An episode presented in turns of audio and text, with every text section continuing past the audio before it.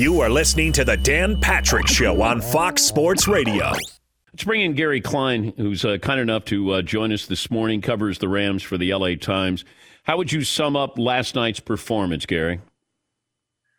Well, I think for the Rams, uh, I think Jimmy Garoppolo used a term along the lines of it was kind of a soul-sucking drive that uh, that first 18 play march that the the 49ers just kind of ran it down their throat. And, and as you mentioned, I think Kyle uh, Kyle Shanahan's just been masterful at not putting Garoppolo in situations where he's going to make mistakes. And the last few times they've played the Rams, uh, he's played error free, and and we've seen what happened.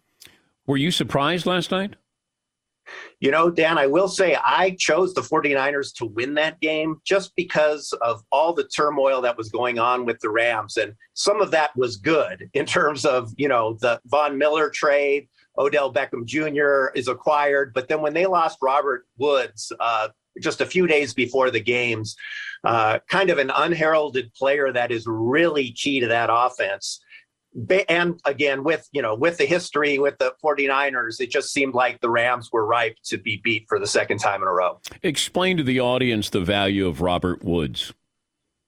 Well, this is a, a player, Dan, that actually I've covered when he was a freshman at USC. So I've seen him grow up. Um, and even from those early days, he's a guy that is not going to complain, a, a, very talented receiver, but really does everything, especially in the blocking game.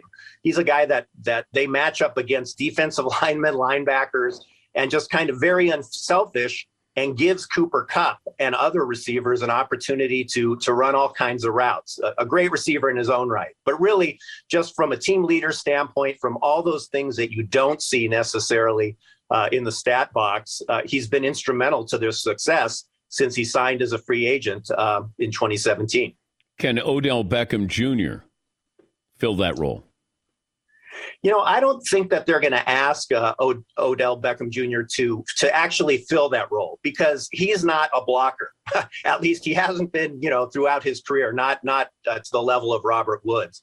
So Sean McVay is going to have to figure out how to get him involved. And of course, early in the season, you know, they they signed DeSean Jackson to give them that uh, deep threat, and then they really couldn't figure out a way to get him any touches. So uh, McVay uh, didn't waste any time last night. OBJ got the first play of the game. They went to him, so it's obvious they want to get him involved. But uh, it's going to take him more than one day to fit into that offense. I don't know what to expect out of Matthew Stafford because you know, wait, first couple of months pretty good. But, you know, when it comes to big games, we want to see what he does in a big game. And it feels like the success or failure of this team might be more predicated on Matthew Stafford than Aaron Donald, Von Miller, Jalen Ramsey, or Odell Beckham Jr. What do you make of Matthew Stafford so far? Well, when they traded for Matthew Stafford, that was their first sign, right? That the Rams are all in. Okay, they've got to get to the Super Bowl this year with Stan Kroenke and SoFi Stadium. They have to be playing in that game. And uh, I think the first part of the season, Stafford was an MVP candidate. He looked he looked great, um, but these last few games, he has made some decisions uh, and some plays that really, for Rams fans, I mean, I'm in the press box, but you can almost hear fans going, "Oh my God, that's what Jared Goff did." He's had some series like that, and, uh, you know, he's a veteran quarterback. My sense is that with mm, Gary froze up there. This bye week, go. he'll come back. But uh, this, the ultimate test is going to be when they get to the playoffs. Better team, the Rams or Chargers? Uh, I would say the Rams at this point. But uh, Justin Herbert is a terrific quarterback.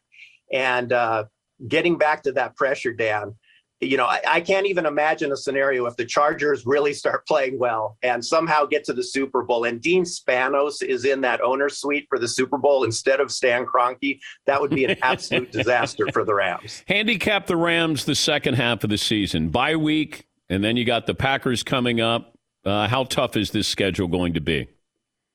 Well, I think for a, even for a team that was playing as well as the Rams, this was going to be a tough stretch. You've got road trips to Green Bay, to Minnesota, to Baltimore, all on holiday weekends, by the way. Uh, Jacksonville comes into town, but you got to go on the road to play the Cardinals as well. Uh, and then also the Seahawks come come to your place, and the 49ers, who've been invincible against the Rams, finished the season uh, at SoFi Stadium. So it is not an easy schedule by any means. And if the Rams can't get it together, uh, they're, they're going to have some issues. Yeah, because you could end up as the five seed. And I mentioned you could be going to Dallas and then going to Green Bay or Tampa Bay. And I don't know, is this team equipped to be able to string together a couple of uh, on the road playoff wins? Well, under McVay, they've been pretty successful on the road, but you know the NFC is so stacked, and if you look at the Rams, they've only beaten one team, the Tampa Bay Buccaneers, early in the season that has a winning record. Oh, they lost to the Tennessee Titans. They lost to the Cardinals. Um, you know, they're and they're even losing now to the Sanford, you know, to the 49ers, who are probably better than that than that three and five record they had. But they've got a lot to prove. They they looked like a Super Bowl team early in the season, but 17 games, the longest season in NFL history. Uh, they've got they've got a long road ahead. What about the uh, the Cardinals? Are they still the team to beat? Well, they still are, Dan. But you know, going into the season, I don't I don't think I'm alone in thinking I keep waiting for the Cardinals to be the Cardinals, right? To to blow it, to not be able to maintain this. Uh, but when they were winning, you know, the week before with Colt McCoy, without even Kyler Murray, uh, they do seem like they have some staying power, and that defense is pretty good even without J.J. Watt.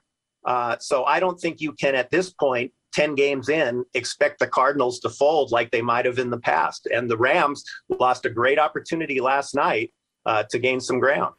Gary, thank you. We appreciate your time, and uh, uh, hopefully we uh, get an opportunity to cross paths again. Thank you. Thanks, Dan. Be sure to catch the live edition of the Dan Patrick Show weekdays at 9 a.m. Eastern, 6 a.m. Pacific on Fox Sports Radio and the iHeartRadio app. Fox Sports Radio has the best sports talk lineup in the nation. Catch all of our shows at foxsportsradio.com. And within the iHeartRadio app, search FSR to listen live. He's Dwyane Wade, three time NBA champ, Turner Sports NBA analyst, and has a new book out, a photographic memoir. It's called Dwyane. It's released today, featuring never before seen photos from his life on and off the court. And uh, of course, he's doing a whole lot since. Uh, he uh, stopped playing basketball. You know what, Dwyane? We talk about LeBron as a high school football player. Nobody ever talks about you in your high school football career. Why? Why is that at Richards High School? What kind of player were you? it was short lived, Dan. It was very. it was about a two three year run. It was very short lived. Okay, but uh, are there any highlights? Um, you know what? I, I, believe I was. I thought I was a better football player than I probably was. Like in my mind, I was like I was the next Randy Moss, but really, I probably wasn't that good. Did you mind getting hit? I didn't. It wasn't my favorite thing. You know, like I, you're not waking up saying I want to get hit. Like it wasn't my favorite thing to do at all. So, eh, I chose the right sport. Your attack mode. When did you start attacking the basket? Well, I've always I've always done that. You know, when I when I was younger, I was so small, and you know I couldn't get my shot off over big guys, so I had to use my speed and my quickness. So um, that's the only way I was able to score or play with my dad or my brothers or my uncles. So I, I always had that. Who did you model your game after when you were younger?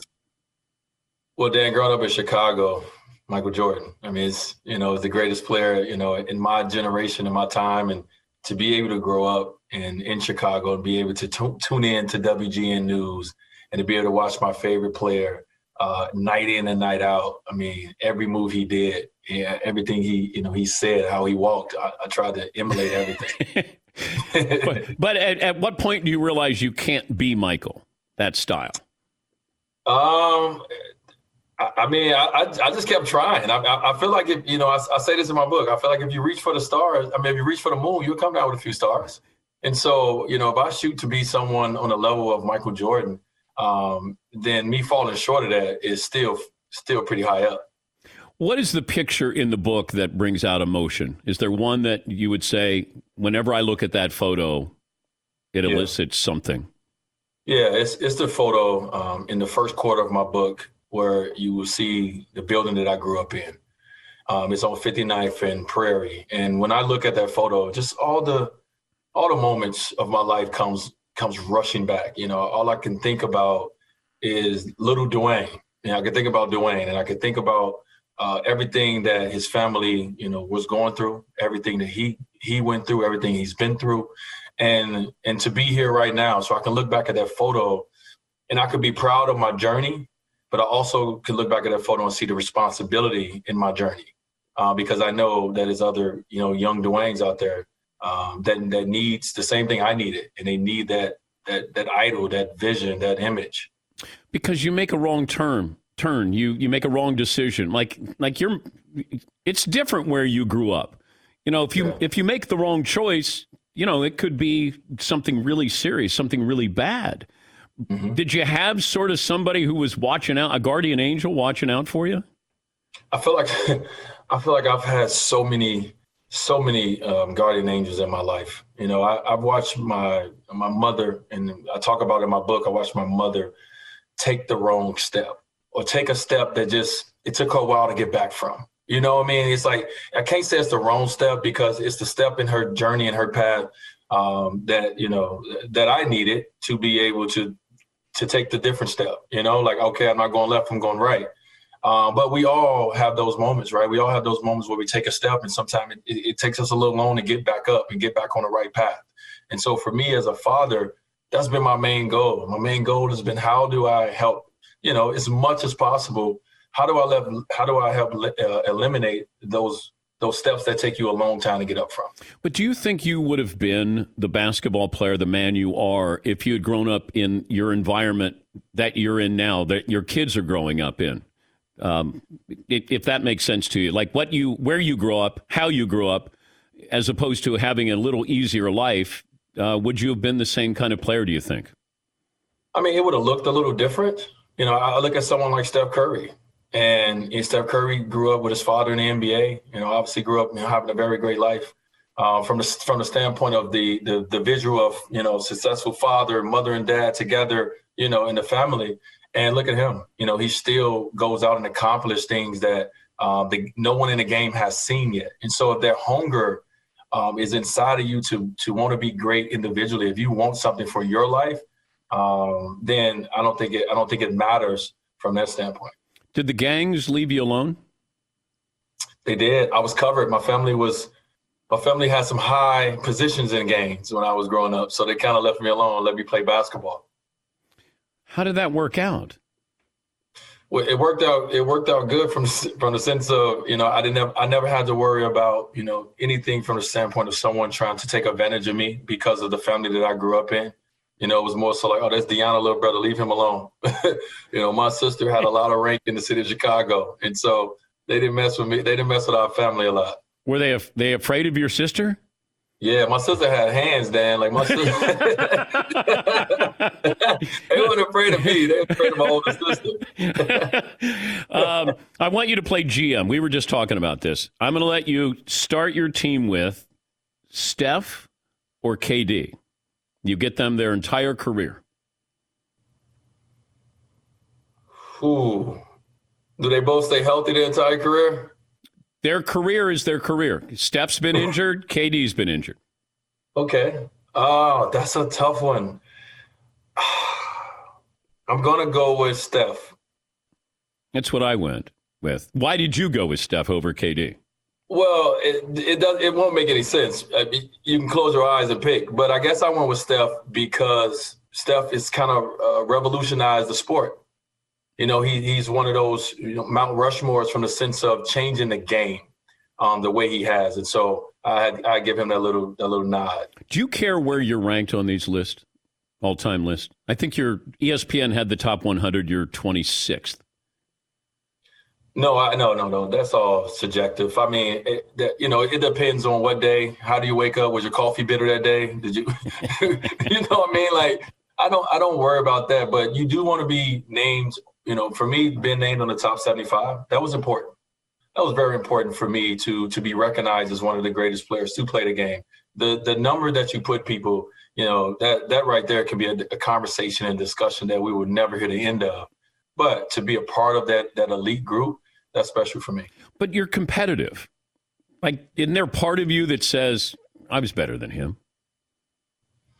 No, no, no. Because like when you get up to that level, you're you're you're you're going against guys that you've never you never played against, that you maybe had a chance to see play. You know what I mean? And that level of greatness, these are players who some players I have never seen. But then I'm right there with like Charles Barkley, who I got to see play, who I was a huge fan of, and thought he was an amazing player, right? And so, to me, just to be in that discussion, then I come from nothing. Like I come from the inner city of Chicago. You know, really, when they say you don't supposed to, like, how did I get here? I was supposed to be here. It's literally been a lot of things that's tried to knock me down and not allow me to, you know, to be standing here. So to be still standing and to be on that list, I don't care where you put me. What was it like first time you met Jordan? First time I met Michael Jordan, um, it was like a it was a scene out of a movie. Like I was at I was at my draft party in Chicago and I'm in a party and I'm dancing. My cousin comes and tap me on the shoulder and he say, "Hey, they won't let Michael Jordan in. He's outside." And I'm like, then I'm like, "Stop playing with me." And he was like, "No." He was look on his face, and so we took off. We ran, and so I run outside, bust through the doors, and Michael Jordan is sitting outside on a motorcycle with about 30 or 40 dudes behind him. And it's like a scene out of a movie. And I'm walking closer and closer, and I'm like, "This is like this is my idol. Like this is Jordan." And he stopped by and he said he just wanted to show me some love. You know, I just got drafted. I'm from the city. He just wanted to show me some love. Did you invite him in? I did, but he was he was like, no, no, no. they already denied me once. Like, well, we also brought this topic up. You can have Charles Barkley or Tim Duncan. I'm taking Timmy D. Yeah, yeah I did too.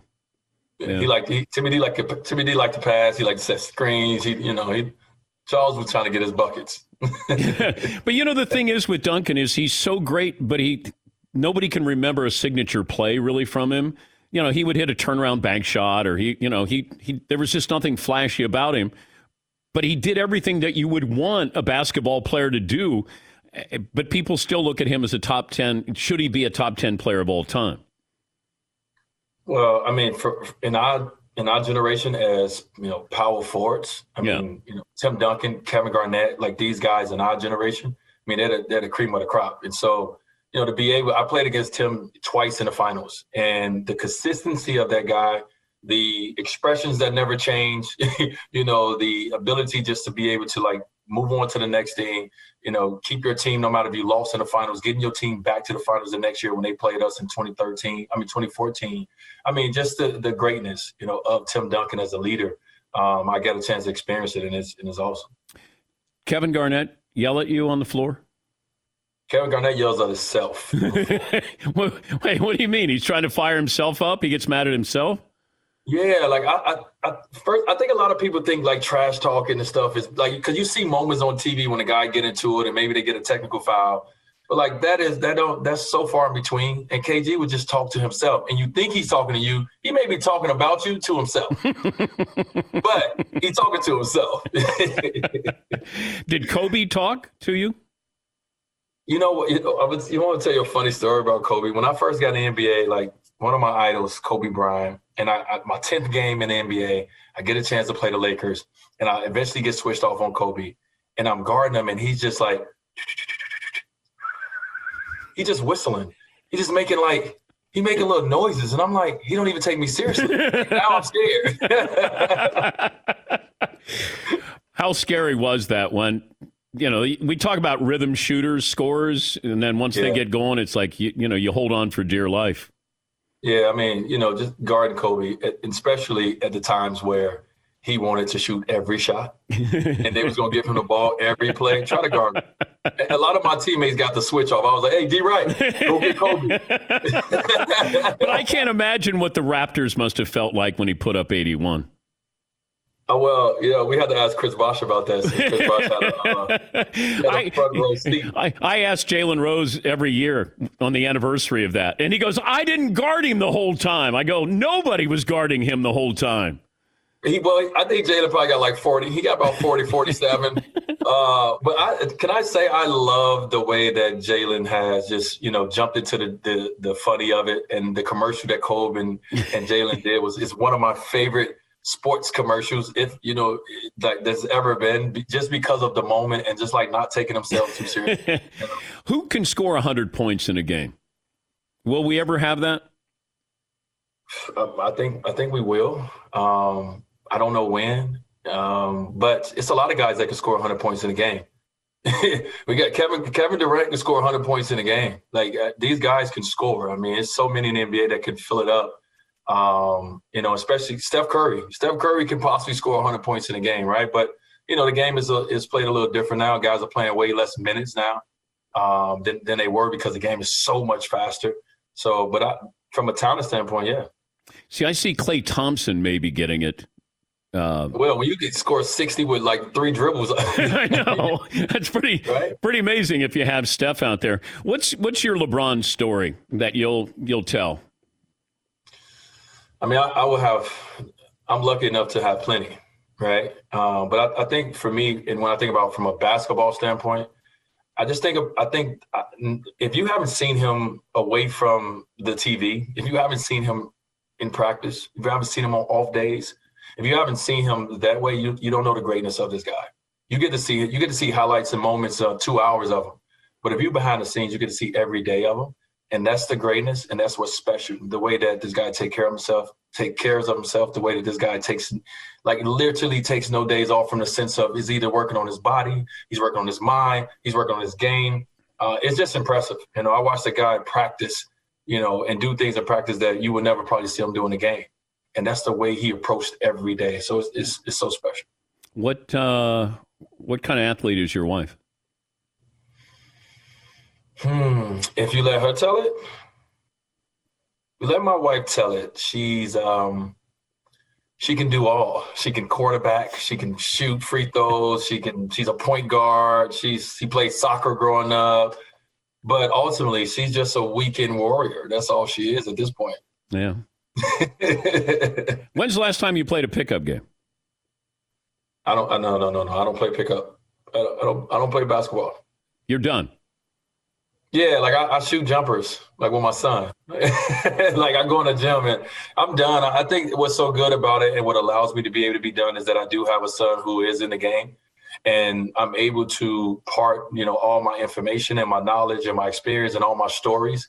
He's willing to listen to them. And so I'm willing to give him all, you know, all of my basketball juices because my body hurt. My last couple years, my body was hurt. And, and physically, it took a toll on me. Mentally, it took a toll on me. And uh, I don't want that life no more. I'll leave you with this. And I don't know if I ever told you this. When I was handing the uh, NBA title uh, to you, uh, you were the MVP. Shaq's behind me. And Shaq goes, "Hey." He always he always thought I was Craig Sager. Hey, Sager, Sager, let me let, let, let, let me hand the trophy to the little guy. And so Shaq grabbed the MVP. He wanted to hand you that MVP trophy. It meant you meant that much to him, and, and he wanted that moment there. So I'm so I'm so glad he did. Um, I remember that moment. I remember like winning the championship and being in the back of the line, and everybody was like, "Yo, D, go to the front, go to the front." I'm like, "Why?" They're like, "Yo, you about to get MVP." And I remember seeing Shaq grab the trophy and hand it all to me. And at that moment, I just remembered everything he told me. Like Shaq told me I was going to be one of the greatest to play the game. Shaq told me I was one of the best in the game. And for it to be one year after he came, to be able to be hosting up not only an NBA championship, but a finals MVP trophy at 24 years old, like Thank you. Pretty good. Did he ever run around practice naked? Yeah, all the time. Yeah, I know. there, there, there, are a lot of guys who are scarred for life because Shaq would come out and run around the practice naked. Yeah, he never got me, but he got a lot of guys. hey, uh, love the book. Congratulations, and uh, always great to catch up with you.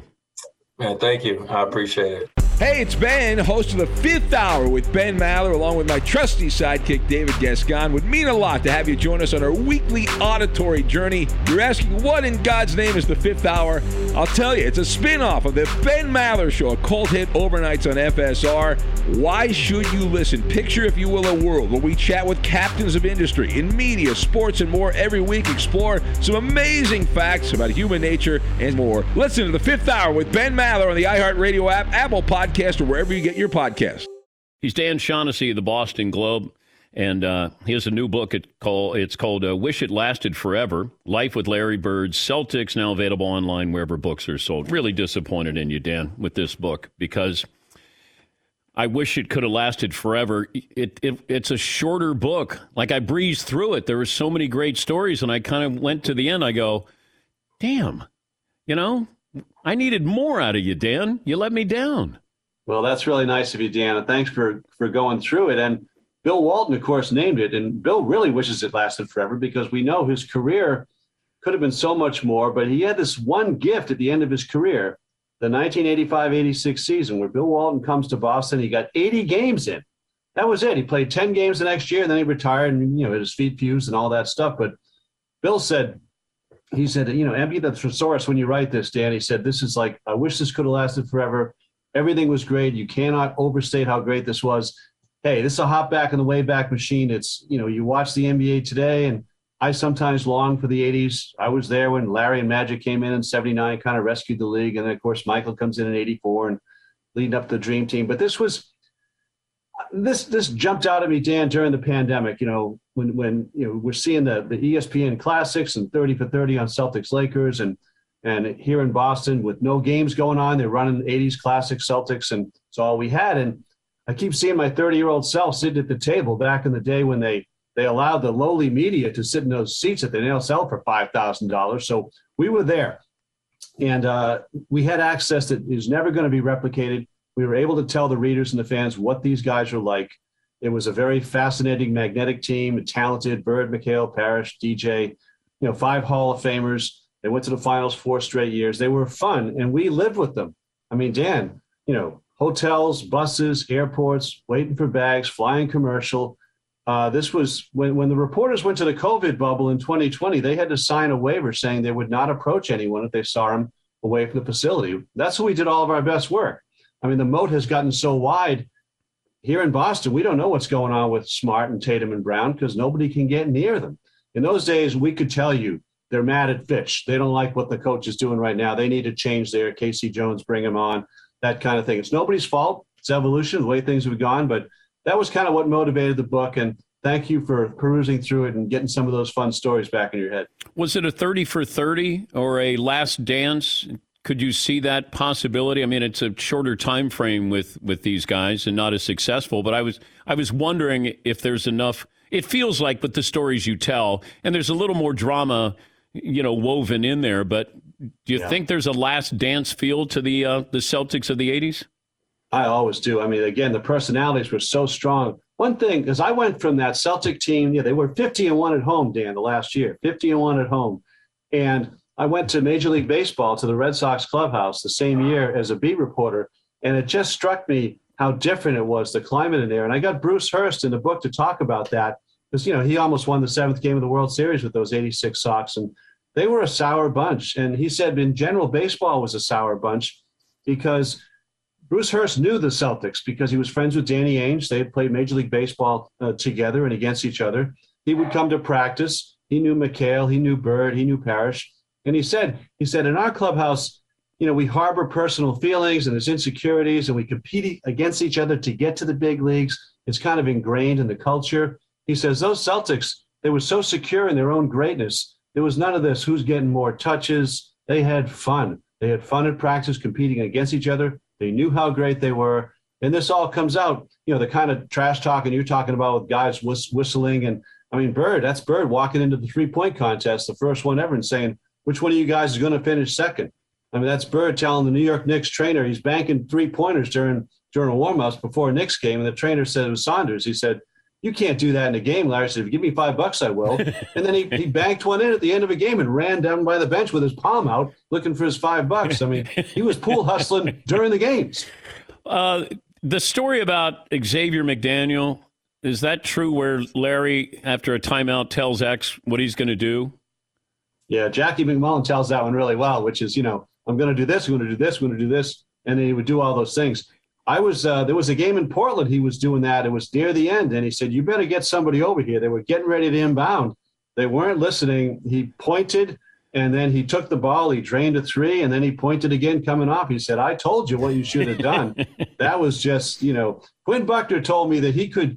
There was a game called Knockout. You know, just two guys shooting around in a gym, and Quinn said he could he could knock your ball away from the basket and make his shot with the same ball. He was playing basketball and pool at the same time. what if social media was around? I'll tell you, it changes a lot, and again, not in a good way, in my view. I mean, there was a level of comfort with those guys. I didn't make plans. Let's go to dinner. Let's go have drinks. But you would bump into each other, and it was okay. So, in fact, one night Larry picked up the tab. It was like a total eclipse of the sun. I couldn't believe it. But most of the time, it was just casual. And I think that that casualness is lost with social media, and they don't need us anymore. I mean, we're totally yeah. Nobody wants to talk to us anymore. I understand that. They got you know social media, they got TikTok, they got whatever they got, and you know connect. They got the Players Journal, connect with their own fans, and uh, we're just now we're old guys, but back then we were all the same age, and uh, the money wasn't as great.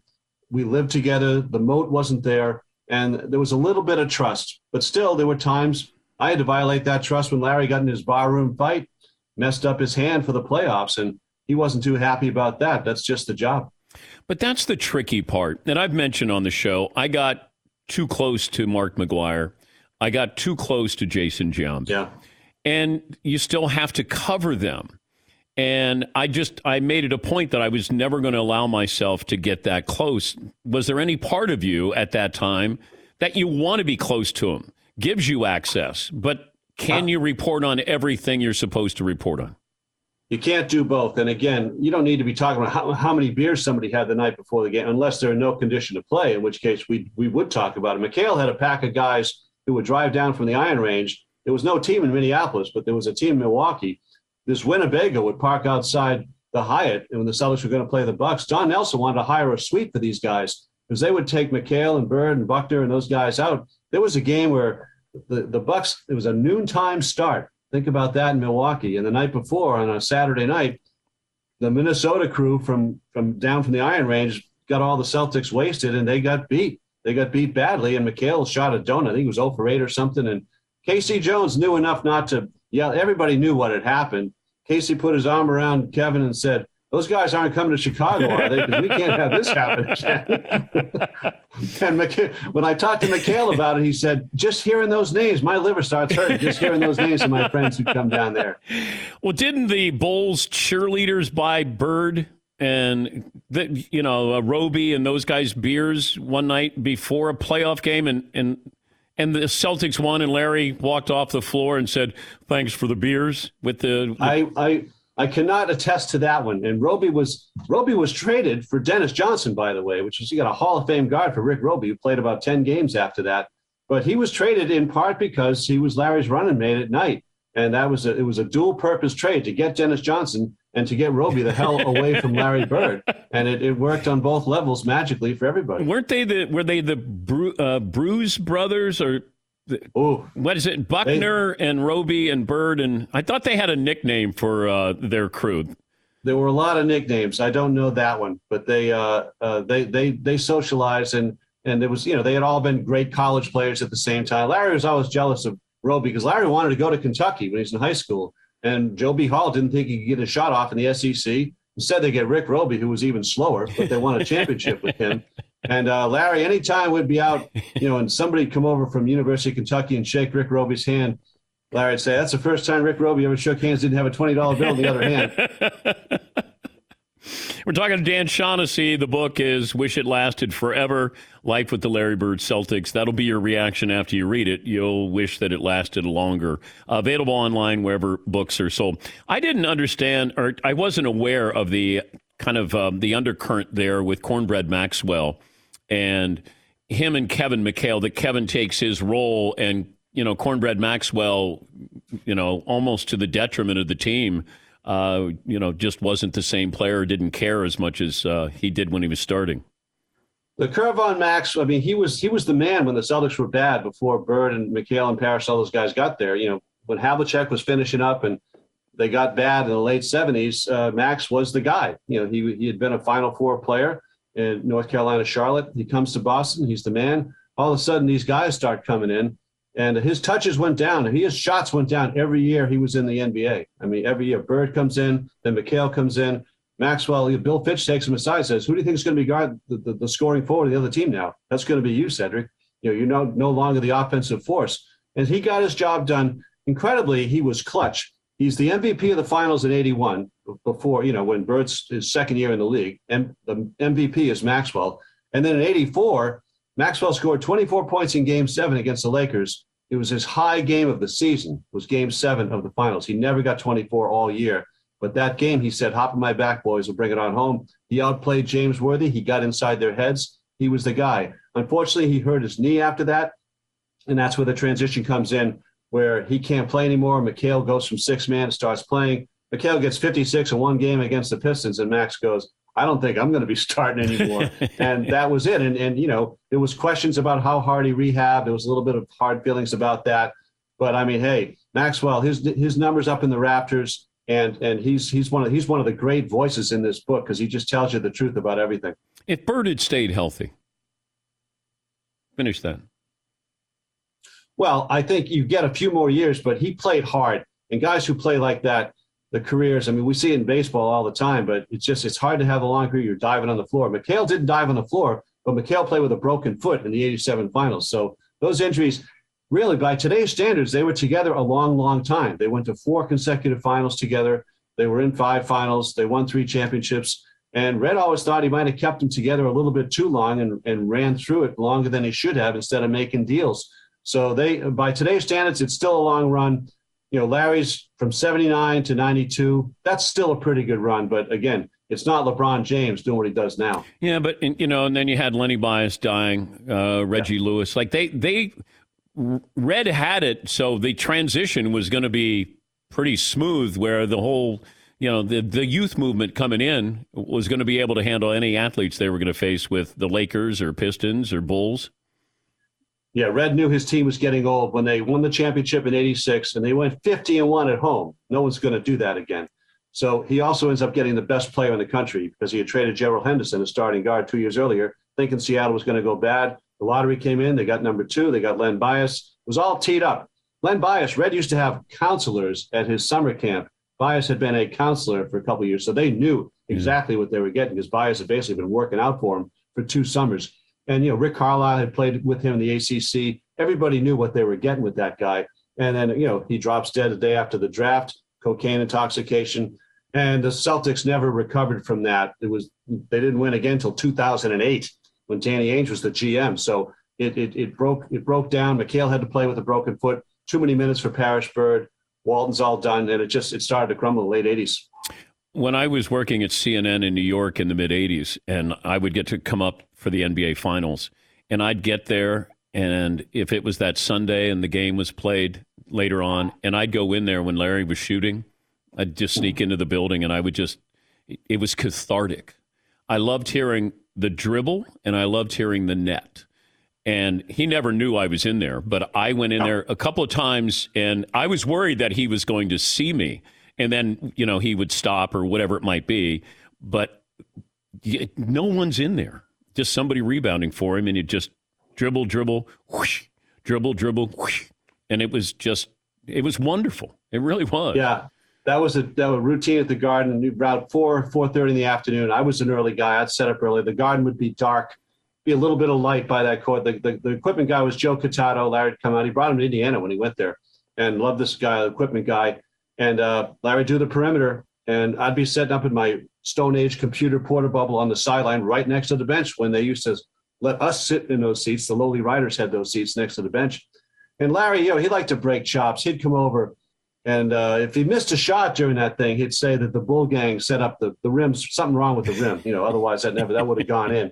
And uh, he'd come over and he'd say, "What are you working on, Scoop?" And I'd say, "Well, I'm doing an early edition newspaper story about your free throw streak. He was coming up on Calvin Murphy's 88 consecutive free throws. I'm like, so don't miss one in the first half because this paper's going to go up to Maine. It's going to look stupid if they open it up tomorrow morning and you miss when I'm writing about the streak. This is how it works.